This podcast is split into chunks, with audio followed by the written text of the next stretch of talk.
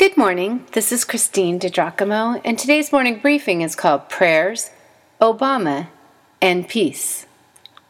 It is easy to take shots at the president, criticize him, I mean.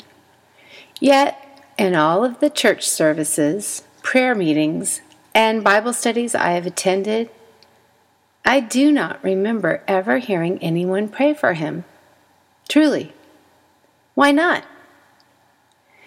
Here at the start of the second chapter, Paul urged his young gun to pray for all people and then made special mention of a group of people. Listen, I urge you, he writes to Timothy, first of all to pray for all people. Ask God to help them. Intercede on their behalf and give thanks for them. Pray this way for kings and all who are in authority so that we can live peaceful and quiet lives marked by godliness and dignity. 1 Timothy chapter 2 verses 1 and 2. But I do not agree with President Obama's politics, you say. Okay, but there was no footnote attached to Paul's instruction for Timothy to pray for the king, nor is there a footnote of release for us and for our president or governor you and your African president, your Swedish parliament, or English queen. Frankly, their politics have nothing to do with the Bible's instruction submit and pray. Paul tells Timothy that we should pray for those who are in, are in authority over us, that we might know peace, quiet, goodness, and dignity. Hmm. For Timothy, that meant that he would pray for Nero. You know Nero?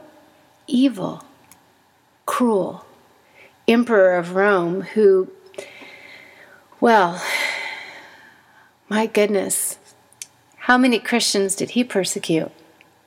How many died at his hands? Why, Peter and even Paul is, to believe, is believed to have died at the hands of Nero.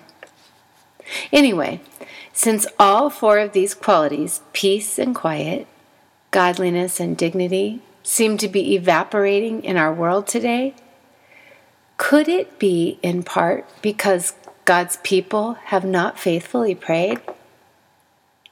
I believe so. Why don't we pray more? Perhaps it is because we have a small view of God. We go to church on Sunday, some of us, sometimes. And then we leave God there. He is kind of small, kind of impotent at the very least, confined. And to some, just one of a number of spiritual pathways that are hanging around out there in today's polytheistic world. But he is safe because we leave him in that controlled, sterile church setting. That way, he won't interfere with our regular life, right?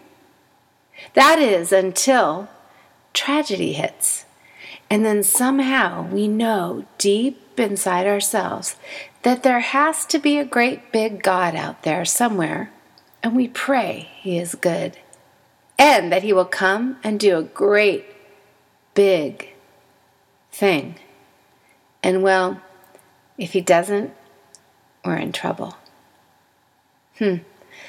I remember a Thursday about 10 years ago when I was handed a letter written by a local businesswoman who was my age and had been diagnosed with stage 4 cancer. She wanted prayers, good thoughts, healing therapies, Chinese herbal remedies. Well, anything that she might throw at her terminal problem that just might save her life. After all, like myself, she had a toddler at the time. I keenly remember holding that letter in my hand. It might as well caught, have caught fire. I knew that I had to respond. oh, yeah, I had to get a hold of that writer and offer to pray for her, even though, yeah, it was outside of my comfort zone. After all, God had miraculously healed my two year old son when the doctors could not help him. As a result to prayer, so, how could I do anything else? Of course, I had to go and pray for the sick lady. Even though I didn't know her, I contacted her and I had to go, right? So I got a phone number, went to her house about 8 o'clock in the evening on what had already been a long day. I'm telling you the truth now. I did what God called me to do go, lay hands, pray, asking for healing, leave the outcome in His hands. Do you know that God came and healed that girl? Oh, this space really cannot contain the whole of her story, nor can it contain the greatness of God. See, it is not the words we pray or getting everything just right. It is the position of our heart that God reads and our faith. So start talking to Him. If you haven't for a while, say hello again. He remembers you quite well. If you never have, He has been waiting to hear from you. He knows all about you, how you think, what you worry about, the things you love. Why, no one has ever known you more intimately. So go ahead. Pray for others. Pray for those who govern you, whoever they may be. Pray for peace. And pray for yourself that God will come and do a new thing in you.